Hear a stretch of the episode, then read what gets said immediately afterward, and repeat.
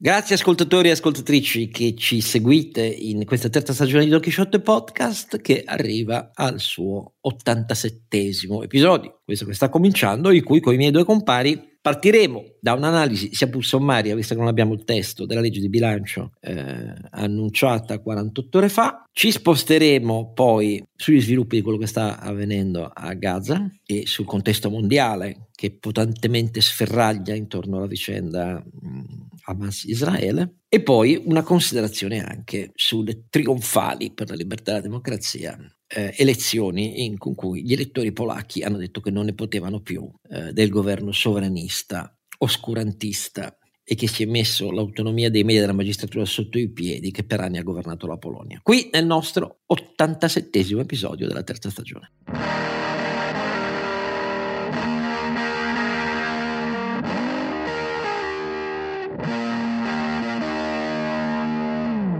Don Quixote è ancora in vita come uno scasgiannino, poi mh, trasumanerà e si trasformerà eh, in un altro che prenderà la parte di Don Quixote, ma in realtà i sempre vivi e i sempre svegli sono le nostre scolte della notte, e cioè la prima è: le scolte della notte sono quelle che anche nelle tenebre hanno gli occhi lunghi per capire quello che succede. Questo per capirci, uh, avete presente l'introduzione, il prologo, per così dire, anche se in greco non è questo termine tecnico, dell'Agamennone di Eschilo, di Eschilo, il dialogo tra...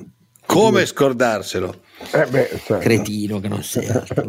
Comunque, eh, delle, delle due guardie notturne sul tetto della reggia eh, che parlano tra loro. Ecco, le, le nostre due guardie notturne sono, per la loro intelligenza, la prima ronzinante che già avete visto deridermi, ma questo è un segno di intelligenza, perché bisogna deridere coloro. No, era Sancho Panza. Dai, che sì, derideva. Ah, era Sancho Panza. Eh, hai detto ronzinante, non vorrei dare delle colpe a Carlo Alberto che non no, ha... No, Carlo Alberto ha riso pure lui, lo sta benissimo. Allora, eh, forza, eh, Sancho Panza e...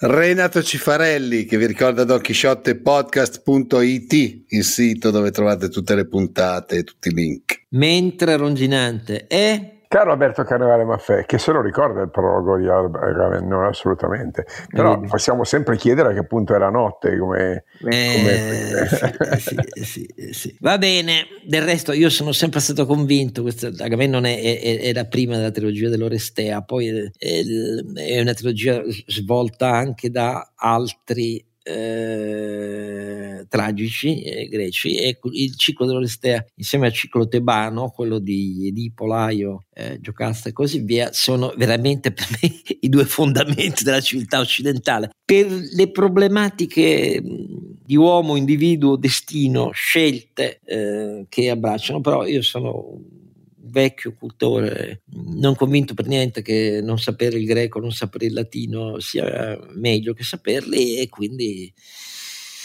mi soddisfo così. Allora ragazzi, cominciamo con la legge di bilancio duemilaventiquattro. Ci basiamo sulle antici- sulla presentazione fatta ehm, dal Presidente del Consiglio, che non ha risposto ad alcuna domanda, perché c'era il re Hussein da ricevere, eh, di Re Abdallah, perdonatemi, di Giordania, e Hussein era il padre.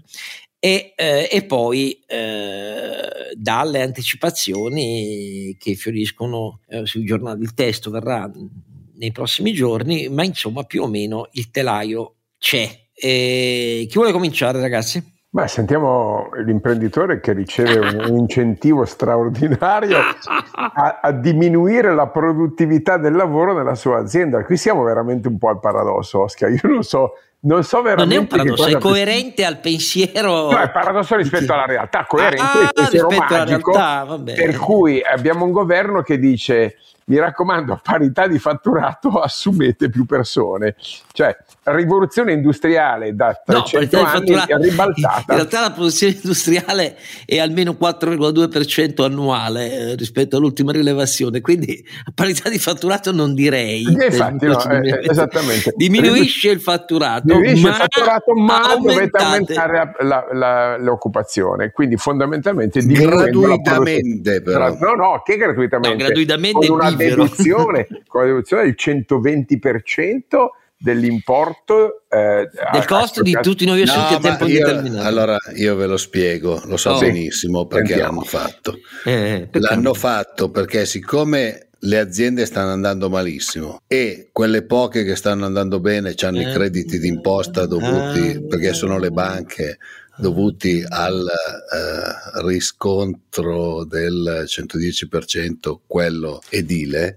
Loro dicono: se io ti lascio dedurre dalle tasse il centoventi per cento delle assunzioni, siccome se in perdite di tasse non ne devo pagare, ti faccio pagare le tasse dei dipendenti e così magari entrano più soldi. Secondo me il conteggio che hanno fatto è questo. Così eh, a naso. È, è malefica la tua interpretazione, ma potrebbe avere anche un senso. La verità è che in termini economici questa roba qui è un suicidio del paese. Un suicidio. No, ma questa cosa qua, allora, noi abbiamo...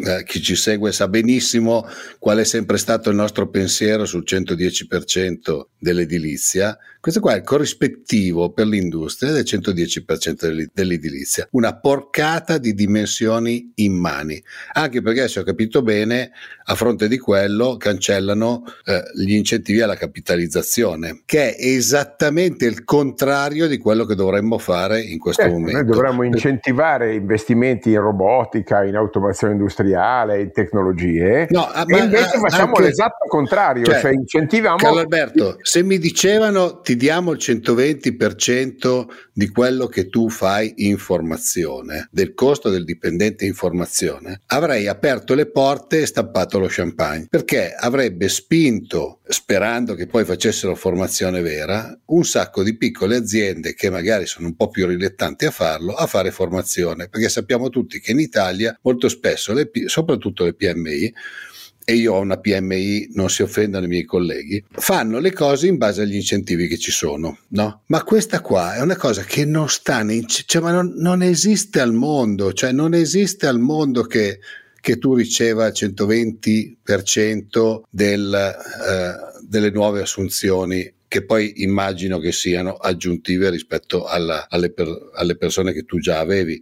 E quindi, come diceva Oscar, in un momento in cui scende eh, la produzione industriale, la vedo molto difficile che le aziende decidano di fare dei contratti a tempo indeterminato, eccetera, eccetera. Cioè, questa qui è veramente una cosa che in questo momento è l'ultima cosa che serve all'industria, secondo me. Anche perché a fronte di tutto questo sparisce l'A C E, cioè l'incentivo alla capitalizzazione delle imprese, che era arrivato a essere un incentivo, eh, poiché le imprese hanno capito in questi ultimi anni che ricapitalizzarsi e rafforzare il patrimonio è una condizione per poter, soprattutto per chi esporta, per poter avere più benzina, non solo per il capitale di rischio, capitale di debito, ma per rafforzare il proprio valore aggiunto, investire di più e così via, l'A C E sparisce. E il bello eh, è che eh, quindi eh, modello, modello... dopo il patent box due anni fa, eccetera eccetera, eh, esatto. Come si vede la politica, governi la sinistra o la destra, ah, ha un modello Pakistan in mente, cioè eh, fondamentalmente gente che lavora senza un investimento in tecnologia, senza una base tecnologica, quindi senza effetti di scala, semplicemente massimizzando la quota lavoro rispetto alla quota capitale. E nonché a questo si aggiunge il fatto che sugli incentivi Industria cinque punto zero che il governo aveva annunciato Urso, in innumerevoli interviste, il loro potenziamento e la loro trasformazione da strumento, per così dire, ballerino che cambiava ogni anno, diminuendo ogni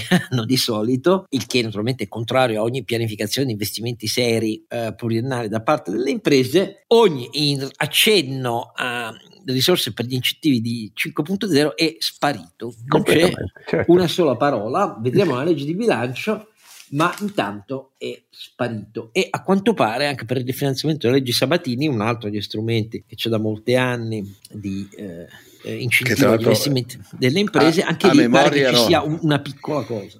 A memoria era un fondo a rotazione Sabatini, quindi una volta che finiva, poi finché non rientrava, eccetera. Però adesso non mi vorrei sbagliare, Oscar, tu ricordi meglio di me, però sono quei fondi che servivano molto ma eh, non erano infiniti, tanto per intenderci.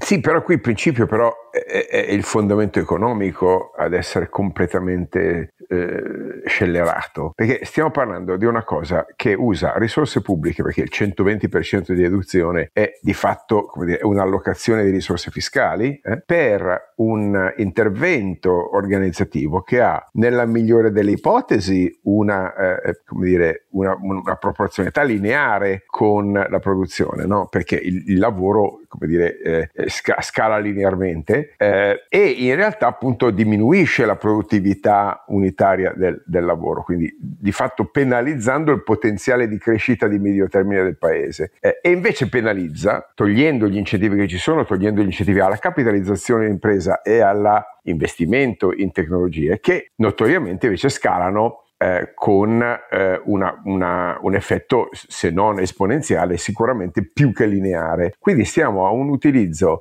eh, sbagliato, eh, distorsivo e, eh, e penalizzante per eh, l'industria e l'economia italiana di risorse pubbliche. Io trovo veramente incomprensibile, non, non, non, non se ne capisce, come dire, la ragione. È una cosa che va contro le leggi della natura, Oscar. Ma come, fa, come hanno fatto a fare una, una cosa di questo genere qua? È, è inconcepibile. Che, che, la, che l'hanno fatta perché questa è una manovra, diciamo così, che muove più o meno ventiquattro miliardi, poi loro dicono ventotto, ma insomma la realtà è, è che sono ventiquattro. Di questi ventiquattro miliardi, sedici sono di maggior deficit, e questo l'avevamo capito dalla Nadef, che la corsa, la, il percorso per ridurre il debito pubblico è fermo fino al duemilaventisei, parole povere, e, e che la discesa del deficit è, è ritardata.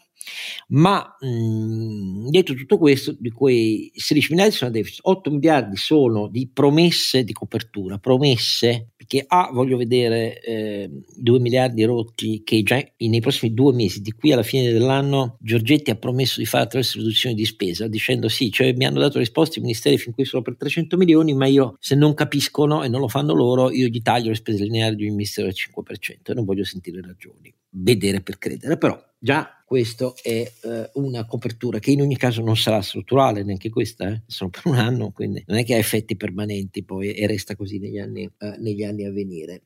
Dopodiché il più eh, delle eh, minori spese vengono appunto dai risparmi sull'A C E, mentre, e su questo Giorgetti è stato esplicito, si attende un bel po' di entrate in più anche dal, dal concordato preventivo biennale eh, per ehm, gli autonomi, cioè si attende dei miliardi in più di entrate eh, da questo punto di vista. Il concordato preventivo biennale che era stato promesso agli autonomi invece fa che questa è parte della delega fiscale, come una forma di snellimento di adempimenti e soprattutto di maggior certezza anche per il futuro. Diventa invece oggi l'adozione di una misura di aggravio fiscale. Adesso vedremo come funziona, però se le coperture sono queste, di quegli otto miliardi, proprio vedere per credere al cubo, se posso dire. Ma le loro promesse, e quelle le hanno in qualche misura confermate e mantenute, perché la loro promessa era il rifinanziamento per dieci miliardi rotti, dei eh, tagli di eh, sette punti per i redditi più bassi e di sei punti sopra i venticinquemila euro di reddito, ehm, tagli di quello contributivo a carico dei lavoratori, quindi sgravi per i lavoratori più liquidità in tasca, e l'hanno mantenuta. Si, si, si applica a quattordici milioni di lavoratori dipendenti, più o meno mal calcolati, ma insomma costa dieci miliardi solo per un anno. E poi quello che loro presentano come il primo modulo della riforma dell'I R P E F, e che a mio oh, modestissimo, incoltissimo modo di vedere è l'esatto contrario, cioè l'intervento di accorpamento fino a ventottomila euro eh, dell'estensione dal basso della prima aliquota, quindi aliquota I R P E F passano dall'attuale quattro più contributo di solidarietà a tre più contributo di solidarietà, e, e, e questa roba, anche questa, solo per un anno, cioè si paga il ventitré per cento fino a, ai redditi che invece erano nell'aliquota successiva. Eh, costa quattro miliardi, eh, cosa in parte pareggiata, perché siccome ovviamente questa, questo intervento non è che riguarda solo coloro che hanno eh, ventottomila euro, ma è inglobata nel, in tutta la dichiarazione dei redditi di chi eh, dichiara molto di più, dai cinquantamila euro in più ci sono duecentosessanta euro di monte detrazioni a vario titolo che si possono chiedere secondo la legge, eh, è una franchigia negativa che lo, che lo Stato si eh, eh, riprende indietro. Ecco, le coperture sono tutte fatte con questa logica qua, o sono poco credibili, o sono comunque tutti della durata di un anno, eh, o sono fatte tagliando gli incentivi alle imprese, ehm, o sono fatto presentando come primo modo della riforma fiscale ciò che non lo è, e non lo è, perché una riforma fiscale deve presentare in maniera organica, cioè il suo complesso intervento tra imposizione diretta e indiretta, accise e anche totale riduzione delle detrazioni esistenti, centinaia, eh, oltre a spiegare bene quali sono le priorità che persegue e perché quindi sceglie di eh, diminuire eh, aliquote o, o prelievo su questo quella imposta, su questo quel tipo di reddito, deve anche presentare il conto complessivo poi per la sua sostenibilità strutturale negli anni, dei suoi effetti sul prelievo e di come si pareggiano sui conti. Invece, adottando la logichetta del passetto dopo passetto, esattamente come si fa per tutti i bonus annuali, e anche questo bonus fiscale I R P E F e il bonus fiscale taglio contributi è annuale, è solo un bonus annuale, quindi elettorale, perduratemi, per le europee. Ecco, in questo modo si dà l'idea opposta di una riforma fiscale, perché è evidente che si allontana l'obiettivo di poter fare una riflessione organica sulle sue priorità A, B, eh, nonché sulla sua sostenibilità per la finanza pubblica. Quindi eh, anche qui siamo alla sfida della logica, come dici sempre tu, però intanto questo è quello che avevano detto e questo è quello che fanno. Io apprezzo solo che almeno due cose: primo, che sulle pensioni alla fine Giorgetti ha tenuto duro rispetto al ringhiare di Salvini, che era passato, come sapete l'obiettivo di Salvini è bisogna abrogare la legge Fornero, babuba biba, e quindi voleva passare da quota centotré il più possibile vicino alla quota centouno dei sindacati. Eh, questi numeri ehm, sono la somma di eh, età anagrafica e anzianità contributiva per ottenere il prepensionamento eh, rispetto a invece eh, i requisiti posti dalla legge Fornero. E devo dire, su questo Giorgetti un po' ha mantenuto la promessa, perché non passiamo da centotré a centoquattro, ma poco ci manca. Ecco perché c'è una stretta molto notevole, pare, nella legge di bilancio per i requisiti di prepensionamento, e eh, parrebbe anche che abbia mantenuto la promessa di mettere quelli che lui chiama l'incentivo Maroni, cioè a restare al lavoro invece che a prepensionarsi, eh, che è un po' ridicolo, no? Un ordinamento che da una parte crea incentivi enorme per prepensionarti rispetto a ehm, la tua vecchiaia, e, eh, e dall'altra parte però deve anche varare incentivi, perché se da una parte ti crea la griglia di norme per poterti prepensionare, dall'altra dici no, ma sarebbe meglio se non lo facessi, quindi spendo altri soldi per incentivarti.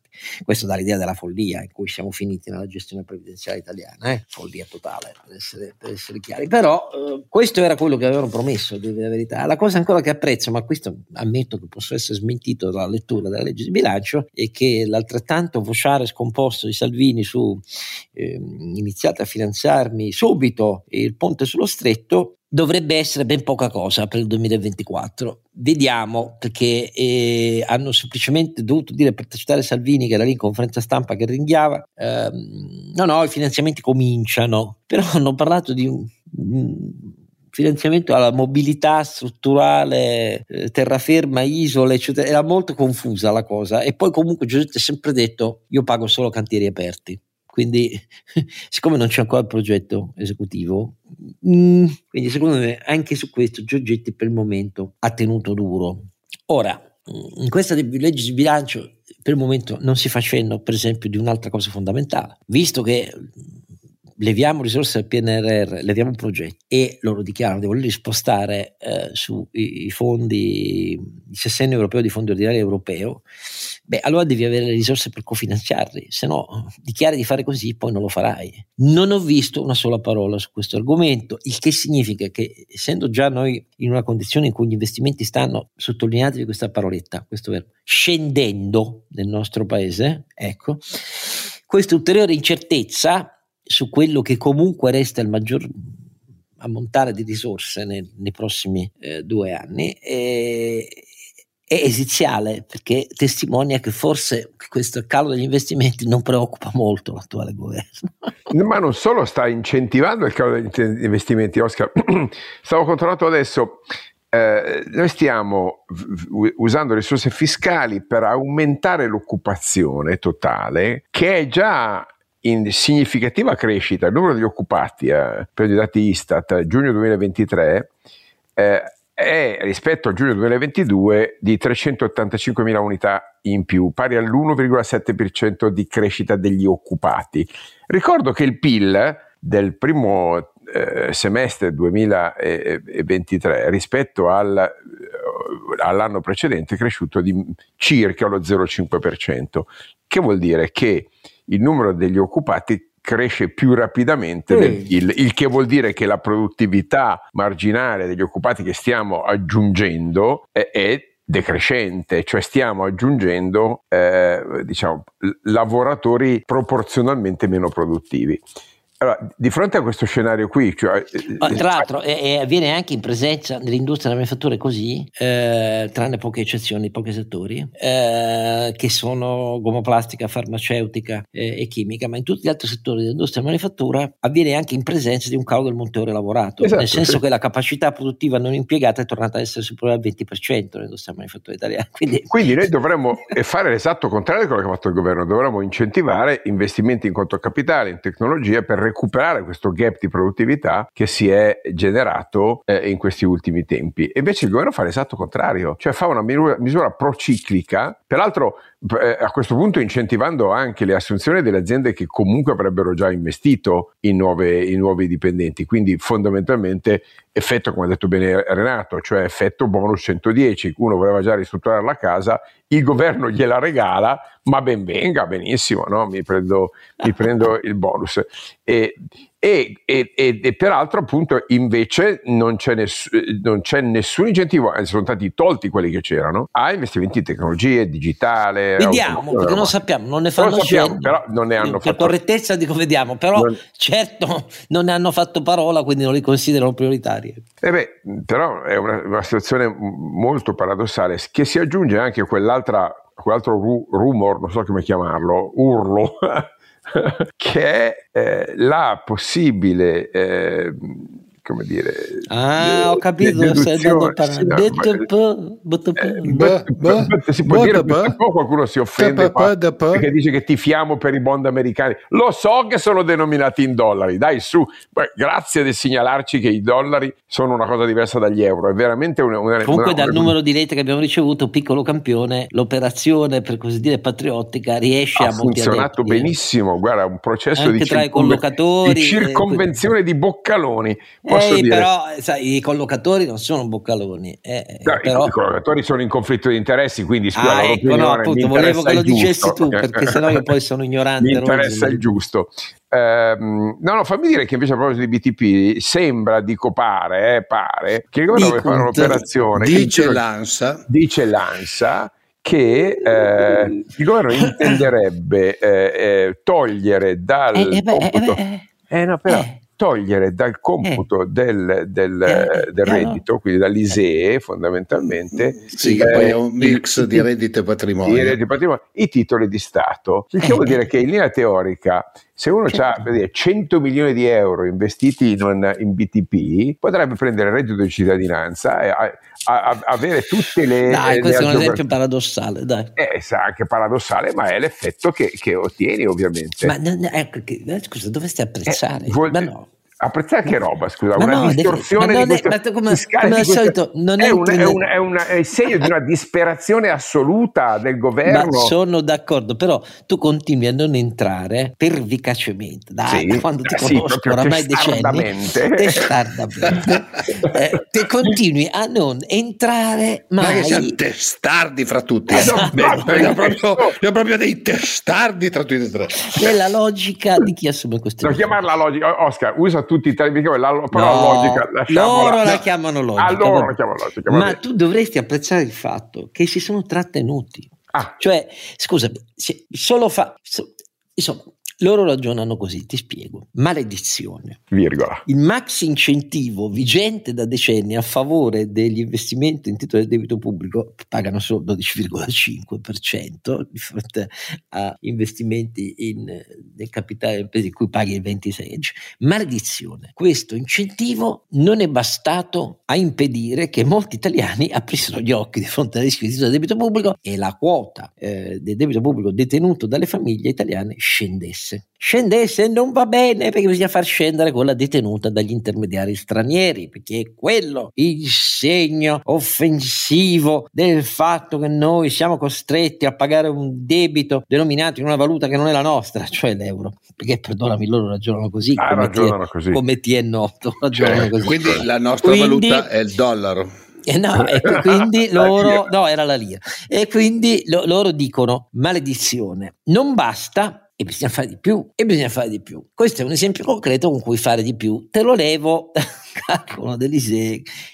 Allora, ma devi apprezzare, perché dipendesse da loro, loro istituirebbero un concorso pubblico di medaglie al valore della Repubblica che ti dà l'accesso gratuito ai servizi pubblici, se più aumenti i titoli del debito pubblico della patria in tasca. Non hai capito? Beh, quindi beh, ma si sono trattenuti. Una, si sono. Una sua logica ce l'ha, Oscar, perché siccome le manovre le facciamo sempre a debito, praticamente le manovre le paga chi compra il debito pubblico.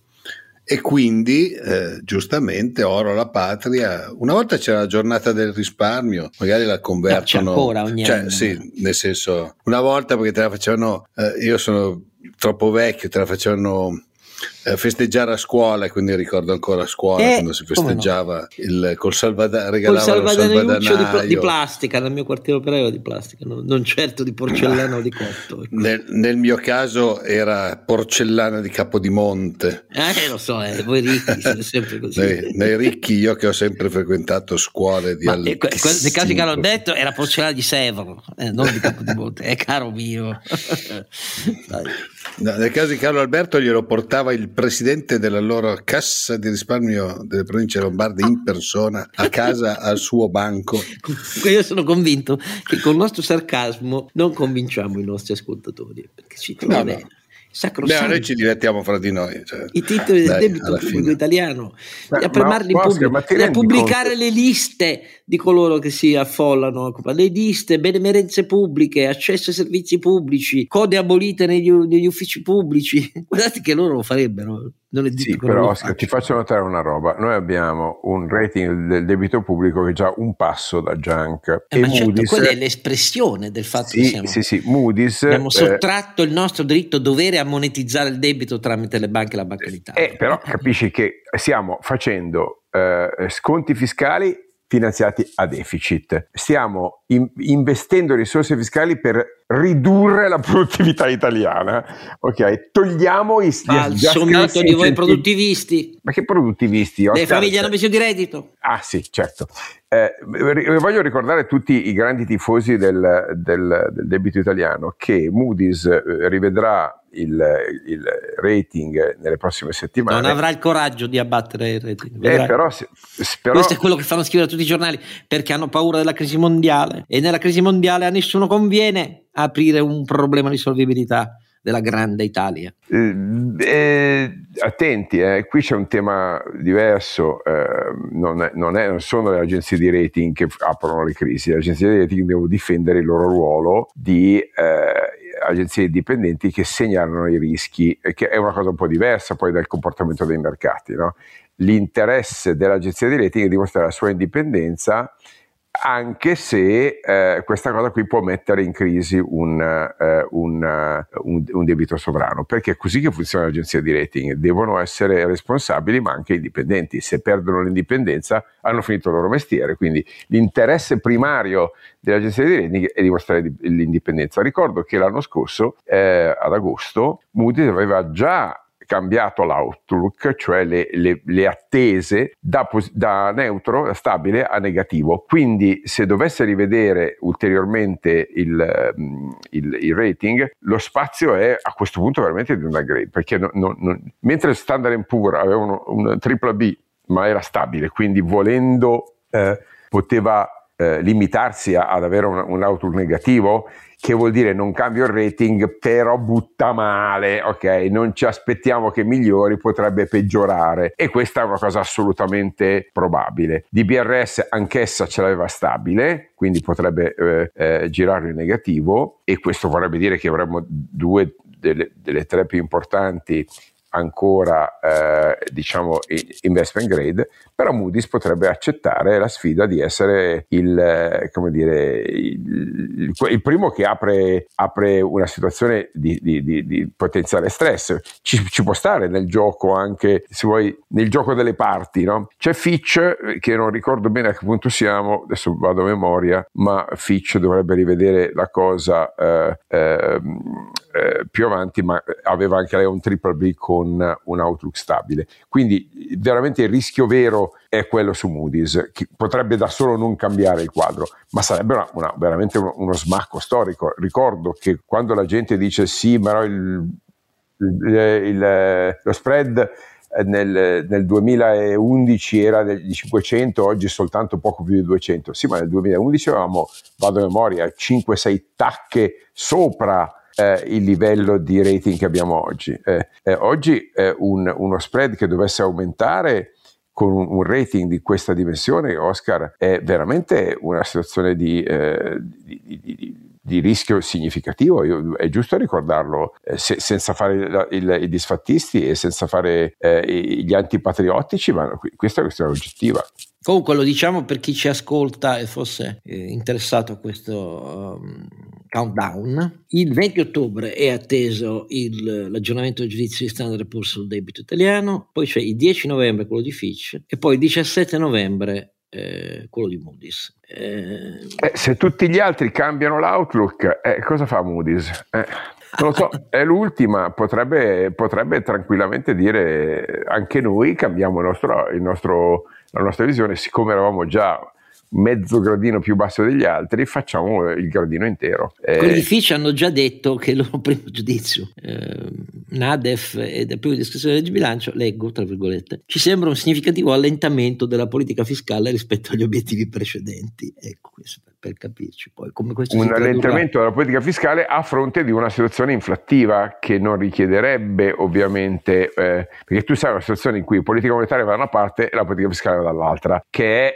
un assurdo in, un, in una nazione ben gestita. Noi abbiamo purtroppo questa situazione in cui, come dire, politica fiscale e politica monetaria non sono in nessun modo sincronizzate né coordinate, ma qui stiamo parlando di una, eh, come dire, di una schizofrenia in termini di, di logica, no? Tu non dovresti, non dico di fare per carità di stringere la cinghia, ma non dovresti assolutamente incentivare un'ulteriore espansione della domanda, no? Eh, e, attualmente e, noi abbiamo Fitch, Standard and Poor's, rating di B B B, sì, sì, sì, stabile, un outlook stabile, stabile, esatto. L'unico eh, e Moody's era invece B A A tre, ma sì, però è l'equivalente al triplo B, è l'equivalente al triplo B negativo. Mm, esatto, quindi eh, questi sono i numeri. È per quello che c'è poco da scherzare con questa. Se questa è la legge che ci hanno annunciato, si prendono un bel rischio, eh.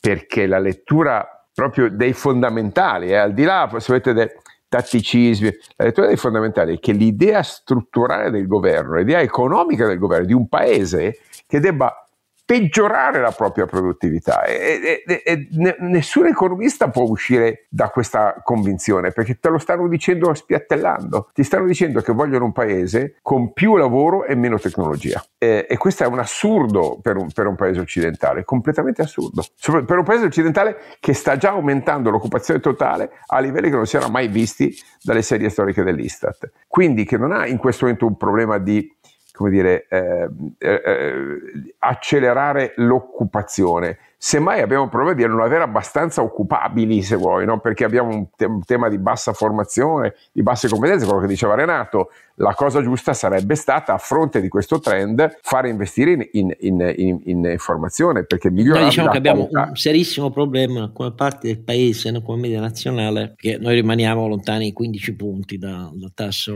sì, da, sì, di sì, occupati sì. Del, del nord Europa. Certamente. Abbiamo un serissimo eh, problema. Però Oscar, se continui ad aggiungere occupati in Calabria, in Sicilia, Cidia, è vero, ma se continui ad aggiungere occupati con la produttività marginale più bassa, non stai esatto, dando un contributo questo, al paese. Questo, eh. questo, sì, esattamente. Va bene, cerchiamo adesso di rimanere sereni, svolgendo qualche altra considerazione sulla tragedia in corso Israele e Gaza.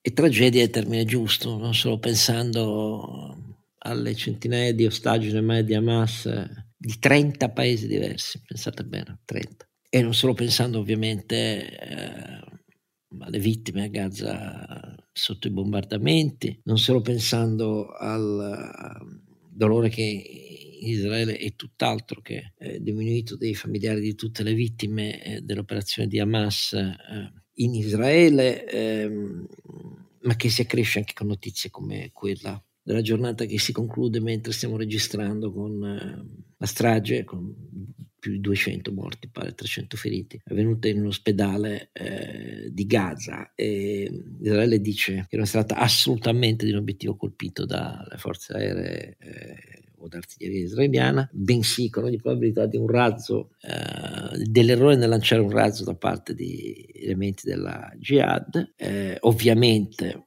Hamas dice il contrario, ehm, e voglio semplicemente eh, a questo proposito abbiamo ricevuto anche una lettera di un'altra ascoltatrice eh, italo-israeliana che ci ha scritto da Israele raccontandoci l'amarezza eh, nel vedere il fiorire di manifestazioni in tutto l'Occidente, in grandi università occidentali, eh, nelle piazze, in cui si confonde il sostegno ad Hamas con i diritti dei palestinesi e, e non si fa riferimento alla barbara strage compiuta con metodi di totale infame disumanità che ha messo in moto eh, tutto questo. E voglio semplicemente mandare, noi tre ti mandiamo, cara ascoltatrice, un abbraccio carissimo a te e a tutti i tuoi cari, e diciamo che ai nostri occhi è abbastanza evidente che hai ragione, ma i nostri sono occhi minoritari. Questo è purtroppo drammaticamente sempre più vero dell'Occidente, che non si rende conto che l'allineamento di potenze autoritarie, Teheran, l'Iran, eh, la Cina, eh, la Russia, eh, al fianco di movimenti terroristici che nulla hanno a che vedere con la rappresentanza democratica dei palestinesi e dei loro diritti,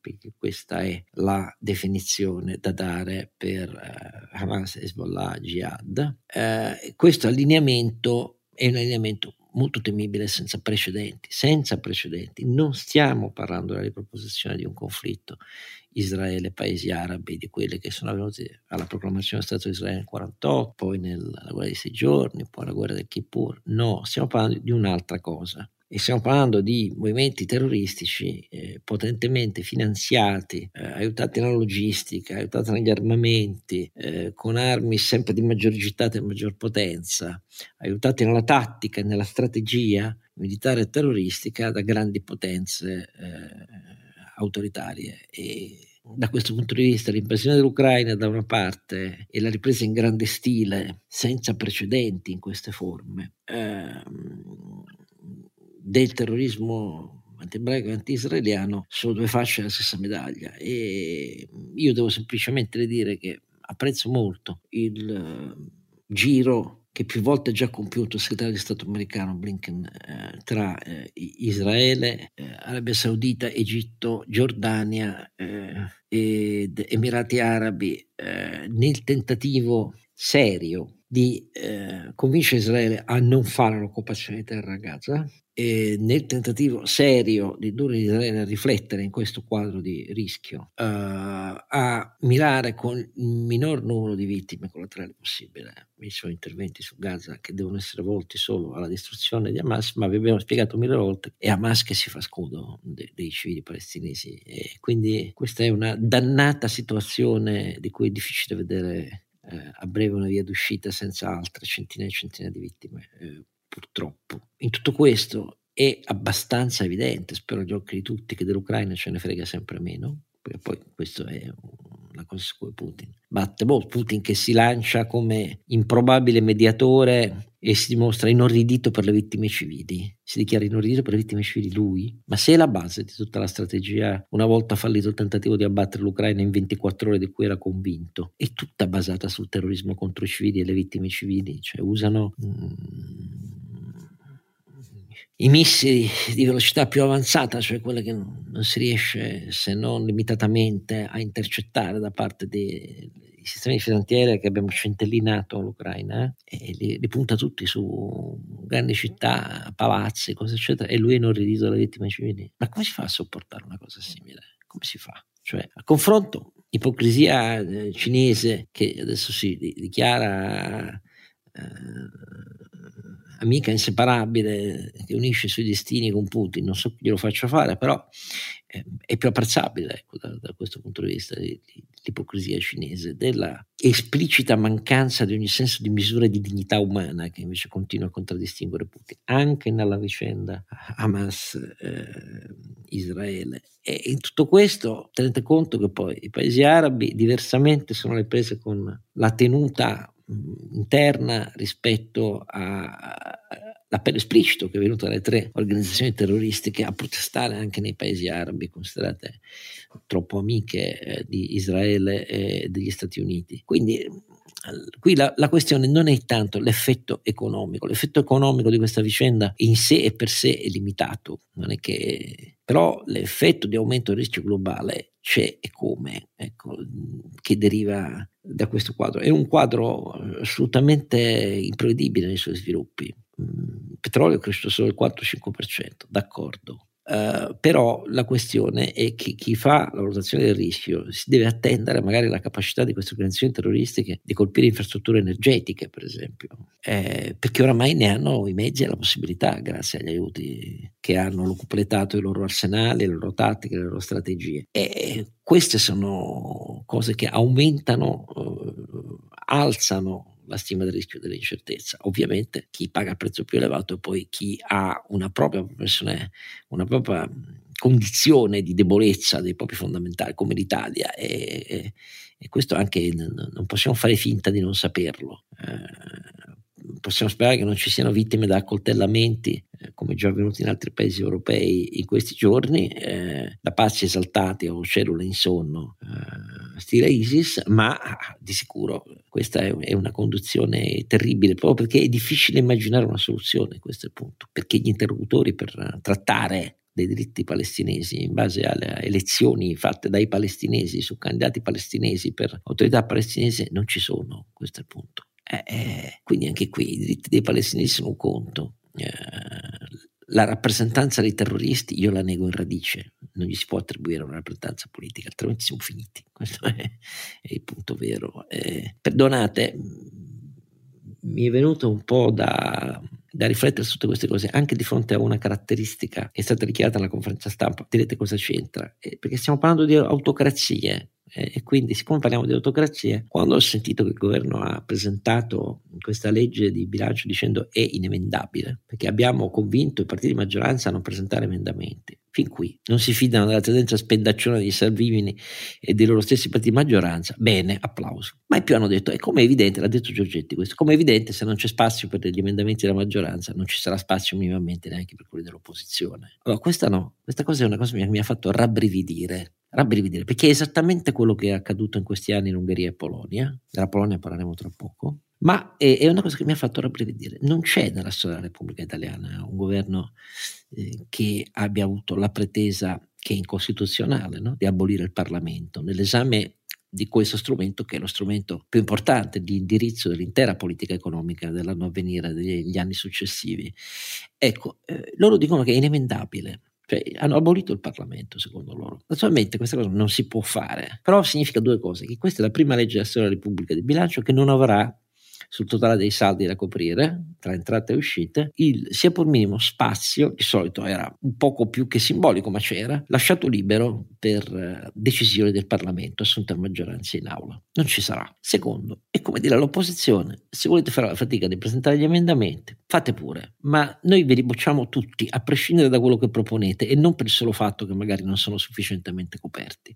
E, o non sono in varianza dei saldi, non ce ne frega un cazzo. Siamo noi gli unici che decidono di millecento miliardi di spesa e di mille miliardi di entrate e nessun altro. Allora questa roba a me ha fatto vibrare delle corde dentro, e scusate se ve lo dico, anche se non c'è alcun paragone con le migliaia di vittime di quello che sta avvenendo tra Gaza e Israele, o le migliaia e migliaia e migliaia di vittime e centinaia di migliaia di bambini ucraini deportati in Russia, pur tuttavia bisogna restare sensibili al fatto che la pressione delle autocrazie spinge anche le parti più deboli delle democrazie occidentali, e magari domani li potrebbe spingere anche gli stessi Stati Uniti, non esattamente la parte più debole dopo Trump, a, ad abbracciare visioni di questo tipo, cioè il fatto che la dittatura della maggioranza pro tempore, facciamo quello che vogliamo, come abbiamo visto in Ungheria, in Polonia, eh, eccetera, eccetera, e che spero Fico in, in Slovacchia non abbia la forza di fare. Perdonatemi se faccio questi accostamenti,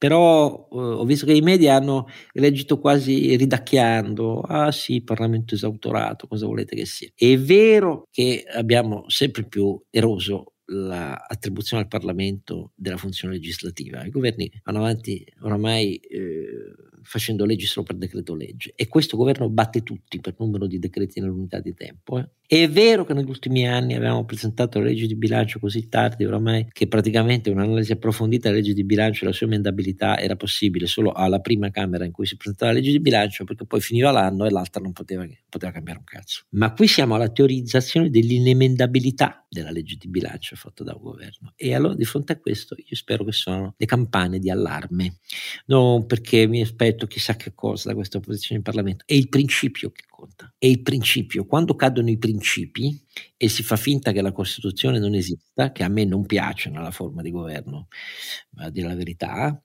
e non sono l'ostaggio del conservativismo parlamentare che ha fatto per decenni esplodere spesa e deficit e debito pubblico, però cazzo, questa è un'altra cosa. Dire io sono sopra la Costituzione e decido io e non il Parlamento. Ecco, questo è la prima volta nella mia memoria di vecchio che l'abbia mai sentito pronunciare da un governo della Repubblica. Ovviamente non sarà possibile, spero che il Quirinale si adoperi riservatamente a dargli un manualetto di diritto parlamentare, però lo hanno detto e lo pensano. Questa è la cosa più terrificante. Per me, scusate invece, eh, mi aspetto da, da, da... Voi che pensate di quello che sta succedendo in Israele e Gaza? Ma Oscar, che il piano di provocazione di Hamas, c- criminale e crudele, no, non sta, secondo me, dando i risultati che loro si aspettavano. Grazie anche all'operazione di moderazione svolta da Blinken, sono d'accordo con te. Di fatto, a parte eh, le solite minacce dell'Iran, però sono così poco credibili, no? Eh, dal Libano si scaramucce, qualche azione preventiva. La Cina ha fatto un po' il pesce in barile, Putin eh, cerca di entrare in gioco, ma mi sembra che non abbia carte da giocare, c'è il solito Erdogan. Insomma, il solito Medio Oriente. Se pensavo di incendiare il Medio Oriente o di far scatenare una propria protesta di massa, si sono mosse le elite ben pensanti dei, dei pacifisti occidentali, ma non si è mosso l'Islam mondiale. A me sembra che, come dire, il prezzo che, che, che pagheranno per questo loro tentativo di sobillare le, eh, le, le, dire, i movimenti filo-palestinesi a livello mondiale e di trascinare eh, diciamo, i paesi arabi in una nuova situazione di conflitto con Israele non è riuscito. Potrebbe riuscire il congelamento temporaneo degli accordi di Abramo, l'estensione, diciamo così, no, dei processi di, di, di accordi di Abramo, in particolare con l'Arabia Saudita, che ha sicuramente detto di avere messo in frigorifero la firma del trattato con Israele, ma non ha, non ha segnalato di volerlo cancellare per adesso. Quindi a livello diplomatico a me sembra che effettivamente Israele potrebbe anche prendere in considerazione l'idea di non entrare in Gaza, eh, perché i risultati potrebbero essere mh, peggiori che, eh, che altri. Eh, in questo caso eh, ovviamente avrebbero un, un, un dividendo da incassare dagli Stati Uniti eh, sotto forma, secondo me, di che cosa? Di un governo della striscia di Gaza con, sotto l'egida di qualche forma di organizzazione internazionale o, e ovviamente coadiuvata da, da, da un gruppo di paesi arabi, che faccia, che faccia partire un piano di sorveglianza istituzionale, quindi in un certo senso che elimini il pericolo di Hamas come organizzazione terroristica che governa un, un, un'intera regione, no? Quindi nel, nella, loro, nel loro, nella loro teoria di vittoria ci potrebbe stare questa estensione. In compenso un modello di questo genere qui risolverebbe in parte il tema di Gaza eh, affiancandolo a un tema di sviluppo economico. Ne abbiamo citato l'altra volta, tu hai il diciotto venti per cento di disoccupazione in Cisgiordania e hai tra il sessanta e l'ottanta per cento di disoccupazione nella striscia di Gaza, che sta vivendo da anni di sussidi occidentali, peraltro molto spesso utilizzati a scopi criminali e terroristici. Quindi non c'è una soluzione militare senza una soluzione politica, e non c'è una soluzione politica senza una soluzione economica, perdonami.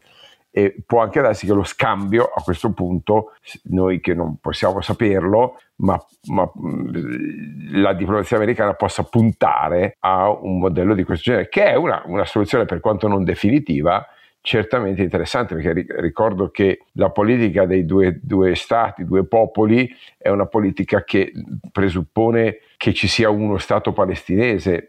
In questo momento non c'è, non ci sono nemmeno le condizioni perché nasca uno Stato palestinese.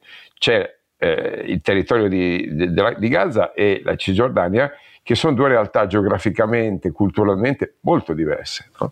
Quindi è, è improbabile, secondo me, lo scenario di uno Stato palestinese, molto più probabile che Gaza riceva una forma di protettorato internazionale, una roba del genere, eh, che però punti a, soprattutto a, a mettere da parte Hamas e, adotta- e, a- e a sterilizzare il rischio di un, um, di un ulteriore attacco. Secondo me Israele avrebbe da guadagnare da questa prospettiva. Renato, tu che dici? Ma sai, sono situazioni in cui è molto difficile cercare di capire cosa sta succedendo. Eh, certo è che una, una prospettiva va trovata e eh, naturalmente per trovare una prospettiva diventa difficile farlo nel momento in cui tu devi andare a parlare con persone che dicono che vogliono uccidere fino all'ultimo israeliano. Eh, mi sembra che in questo momento gli Stati Uniti comunque stiano cercando di, di avere una posizione abbastanza neutrale. Eh, Putin e alcuni altri naturalmente spingono invece. Poi non dimentichiamo che Putin ha tutto l'interesse di riuscire a tenere fermo eh, sul, eh, su Israele l'attenzione internazionale del, eh, dei media, perché la guerra in Ucraina non è finita, eh, è sempre là, e, ma non se ne parla assolutamente quasi più. È un momento molto difficile, è una, è una storia che è molto difficile, eh, i morti sono troppi da tutte e due le parti. Eh, diventa molto, molto molto importante uno sforzo, secondo me, internazionale, come diceva Carlo Alberto, per, per trovare delle soluzioni a livello internazionale, per cercare di abbassare un po' eh, la capacità dei, dei terroristi di, di avere l'appoggio del popolo, che deriva anche probabilmente da...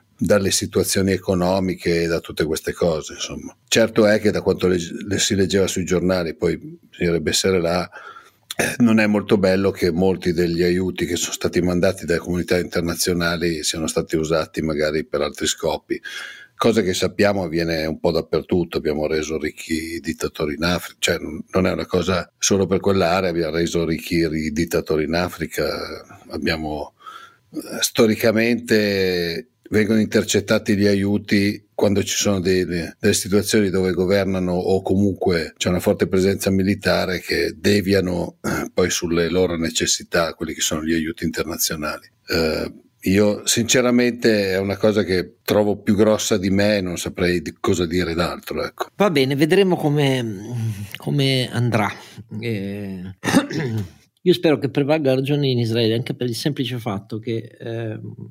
sono totalmente convinto che gli israeliani alle elezioni travolgeranno l'attuale governo, che si è vantato a lungo di essere l'unico vero baluardo eh, della difesa e della sicurezza di Israele col pugno di ferro, e invece si è rivelato eh, incapace da questo punto di vista, nella maniera più totale, anche per le sue preferenze di schierare le forze verso la Cisgiordania, che interessa ai coloni, senza, di cui, senza il cui voto i coloni eh, estremisti, nazionalisti, israeliani, senza di cui questo governo non sarebbe stato in piedi, visto che i, i loro idoli sono appunto dei nefandi personaggi razzisti come Ben-Gvir e Smotrich. In tutto questo però almeno una parola di sollievo forte per il risultato delle elezioni in Polonia, sembra anche dell'Ecuador, ma so che l'Ecuador è molto lontano dalla sensibilità di chi ci ascolta, che a me dice... interessa molto di più, per esempio, ecco, esatto, è capisco. Una cosa personale, quindi lasciamo perdere. Ecco. In Ecuador ha vinto un, un giovane trentacinquenne dal curriculum impeccabile di studi economici eh, negli Stati Uniti, che è un liberale a tutta prova, e, e questo, visto che l'Ecuador sta in una difficilissima posizione tra Colombia e Venezuela e, ed è a propria volta interessato da fenomeni di malavita e narcotrafficanti terribili, è morto a pistolettate un candidato alle elezioni, tanto per dirne una, che ci sia un, un liberale giovane a tutta prova e che sa insomma di, di economia è una bella cosa in Ecuador, ma in Polonia è una cosa che eh, ha lasciato i media senza parole, perché ci, ci avevano raccontato che in Polonia il lunghissimo governo del PiS, il partito dei gemelli Kaczynski, uno scomparve ormai quindici anni fa in un discutibile incidente aereo in cui fu decapitata la classe politica e militare polacca in Russia, però eh, che il regime del PiS, cioè questa forza politica sovranista eh, da una parte che con la dittatura della sua maggioranza pro tempore si è messa sotto i piedi l'indipendenza della magistratura e l'autonomia e l'indipendenza dei media, del più del sistema dei media del paese, era pressoché inattaccabile perché molto popolare, in linea con le convinzioni di rigore cattolico, quindi la sua stretta sui diritti civili delle donne, tutto sommato era un solo elemento di forza, eccetera, eccetera, eccetera. Bene, non è stato così per niente, perché Donald Tusk, ex presidente della Commissione europea eh, prima, eh, von der Leyen e così via, con la sua decisione di tornare a occuparsi del suo paese, la Polonia, ha rigirato totalmente la situazione. E ha interpretato bene il fatto che i polacchi non ne potevano più di questa situazione di asfissia politica conservatrice, anti-europeista, sì, eh, schierata integralmente, almeno fino a poche settimane dal voto, eh, con una posizione che era forse il più rilevante sostegno rispetto al P I L e rispetto ai propri armamenti dell'Ucraina, ma questo affonda le sue radici nella storia della Polonia, per secoli spartita tra prussiani e russi e poi tra nazisti e sovietici. Ma detto questo, i polacchi hanno girato pagina e in merito tutti lo riconoscono a Donald Tusk, che non è caduto nella trappola degli insulti mh, della campagna elettorale che i sovranisti nazionalisti gli hanno riservato, dicevano che non era un polacco, che era un tedesco travestito, eccetera, eccetera, eccetera. E invece non è andata così, perché eh, con una strepitosa vittoria il PiS, perdendo voti, sì, rimane il primo partito. E il capo dello Stato, questa espressione, dice: darò a lui il mandato di formare il governo, ma non potrà formare il governo perché eh, i suoi voti eh, sommati allo sboom totale degli, degli estremisti nazionalisti e anti-europeisti di Confederaccia Eh, non gli consentono alcuna maggioranza parlamentare, mentre invece grande successo della piattaforma civica di Donald Tusk, che ha preso il trenta virgola sette per cento dei voti, l'ottimo risultato della formazione centrista La Terza Via, che ha preso il quattordici virgola quattro per cento, e la Nuova Sinistra, che ha preso l'otto virgola sei per cento, tutto questo, che fa il cinquantaquattro per cento dei voti, si traduce in una maggioranza di duecentoquarantotto seggi su quattrocentosessanta della Camera Bassa, che è quella che conta per la fiducia ai governi rispetto al Senato. Quindi una maggioranza assoluta, ed è finita l'era di chi veniva additato insieme all'Ungheria come l'esempio verso cui si stava incamminando l'Europa. Gli elettorati riservano sorprese di fronte alle prove date dai sovranisti nazionalisti ehm, conservatori trenariciuti, e io sono molto felice di questo, molto felice di questo.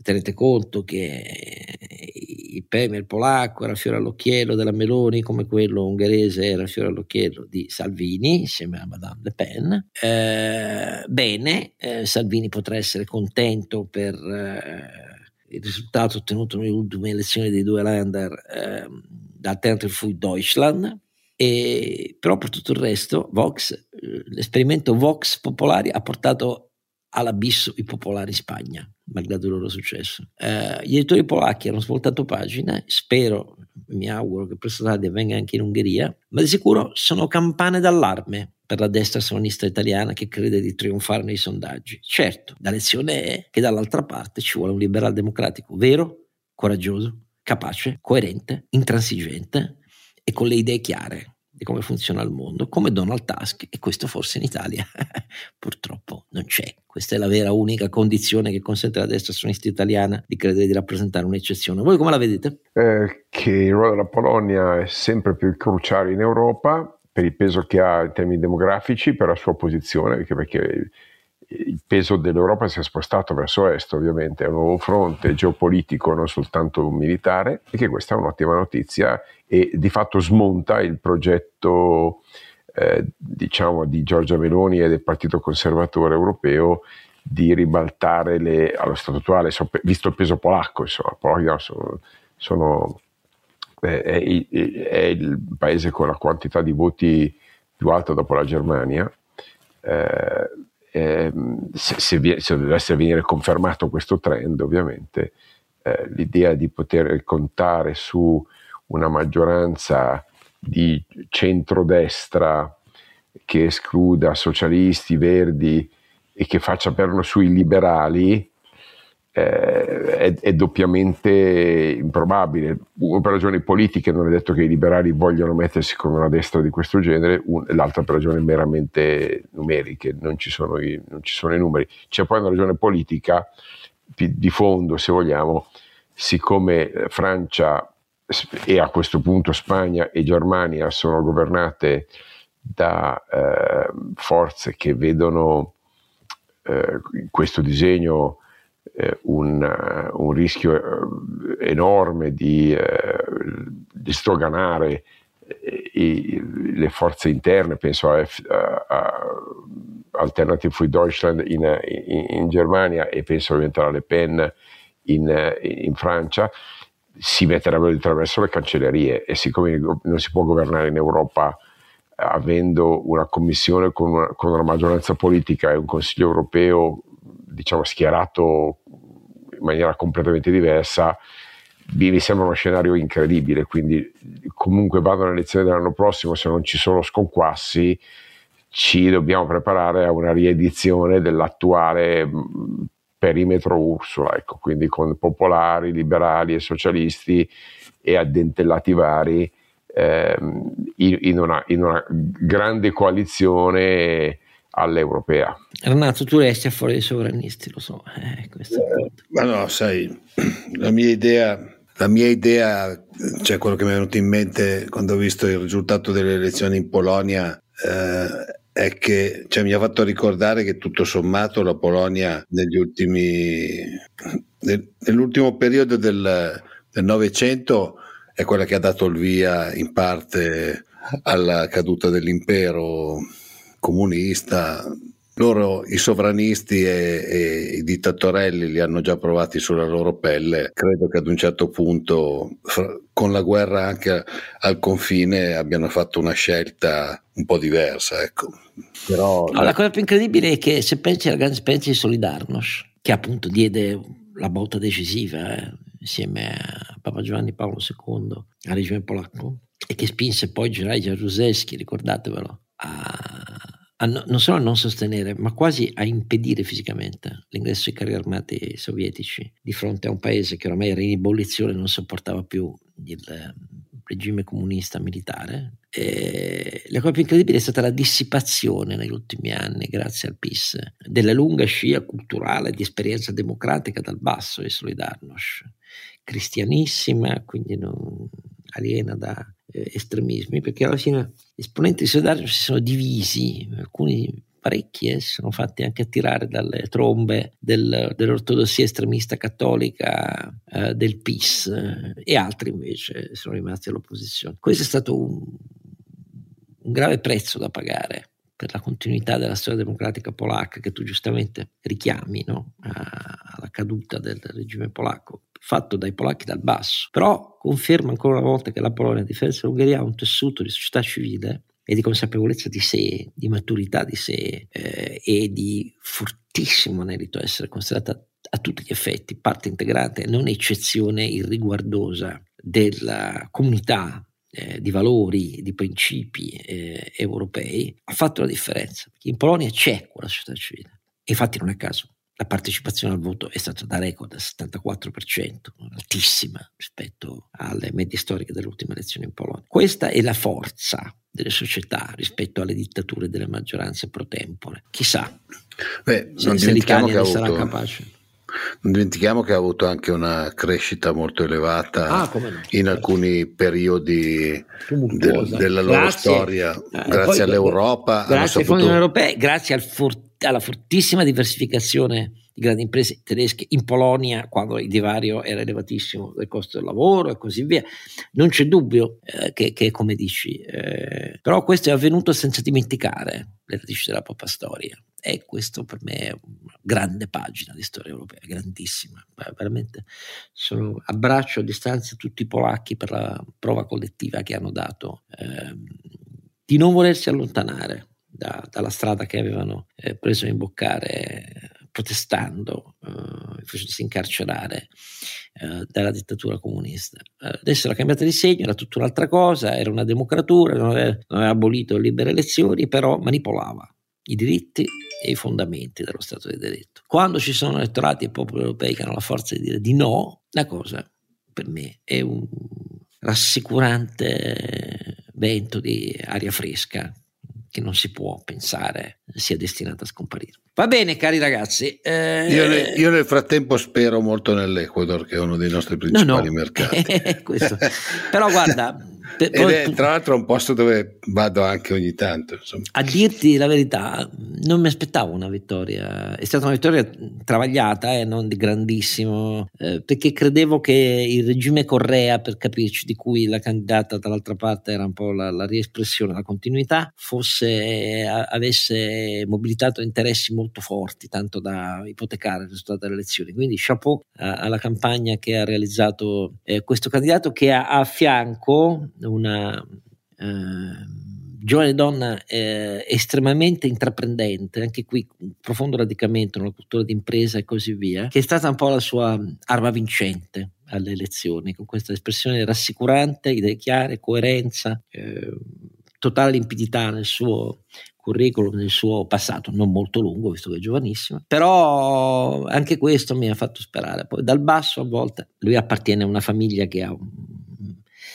ha avuto un, una lunga importanza la politica ecuadoregna, cioè non è un maverick che viene dal niente, però appariva come il candidato debole all'inizio e, e invece il mix suo e, e, e della giovane compagna ha avuto un effetto dirompente di far tornare la maggioranza degli ecuadoregni a dire no, siamo fiduciosi di non dover cadere nella spirale di molti paesi del Centro America. Onore a questa scelta. Vedremo come va il voto in Argentina tra poco. Abbiamo ascoltatori in Argentina che ci hanno molto ripreso, caro Carlo Alberto e caro Renato, per i toni che abbiamo usato rispetto al candidato iperliberista, dicendo che in realtà è l'unica vera alternativa seria al continuismo corrotto del peronismo. Ci hanno detto guardate che non sbagliate a fare il paragone con il peg al dollaro fatto da Cavaglio, perché quello doveva essere assicurato alla banca centrale, dimenticate che invece il candidato lo vuole abolire la banca centrale. Ecco, non è che questo mi rassicuri molto, perché preferirei un candidato iperliberista che vuole una banca centrale autonoma e indipendente piuttosto che abolirla, però vedremo, perché anche in Argentina si vota tra poco. Allora, con tutto questo, grazie ai miei due compari, grazie a voi tutti che ci seguite in questa terza stagione, appuntamento all'ottantottesimo episodio. Don Quixote è un podcast autoprodotto da Oscar Giannino, Carlo Alberto Carnevale Maffè e Renato Cifarelli in collaborazione con m d e audio punto com. Per la pubblicità scrivete a info at don quixote podcast punto it. La sigla e le musiche originali sono incise dalla famiglia Bonfiglio, l'autore è Michele Novaro. La copertina è di Simone Angelo Ferri e non ci sono autori perché andiamo rigorosamente a braccio, mentre le uscite sono regolari nella loro irregolarità.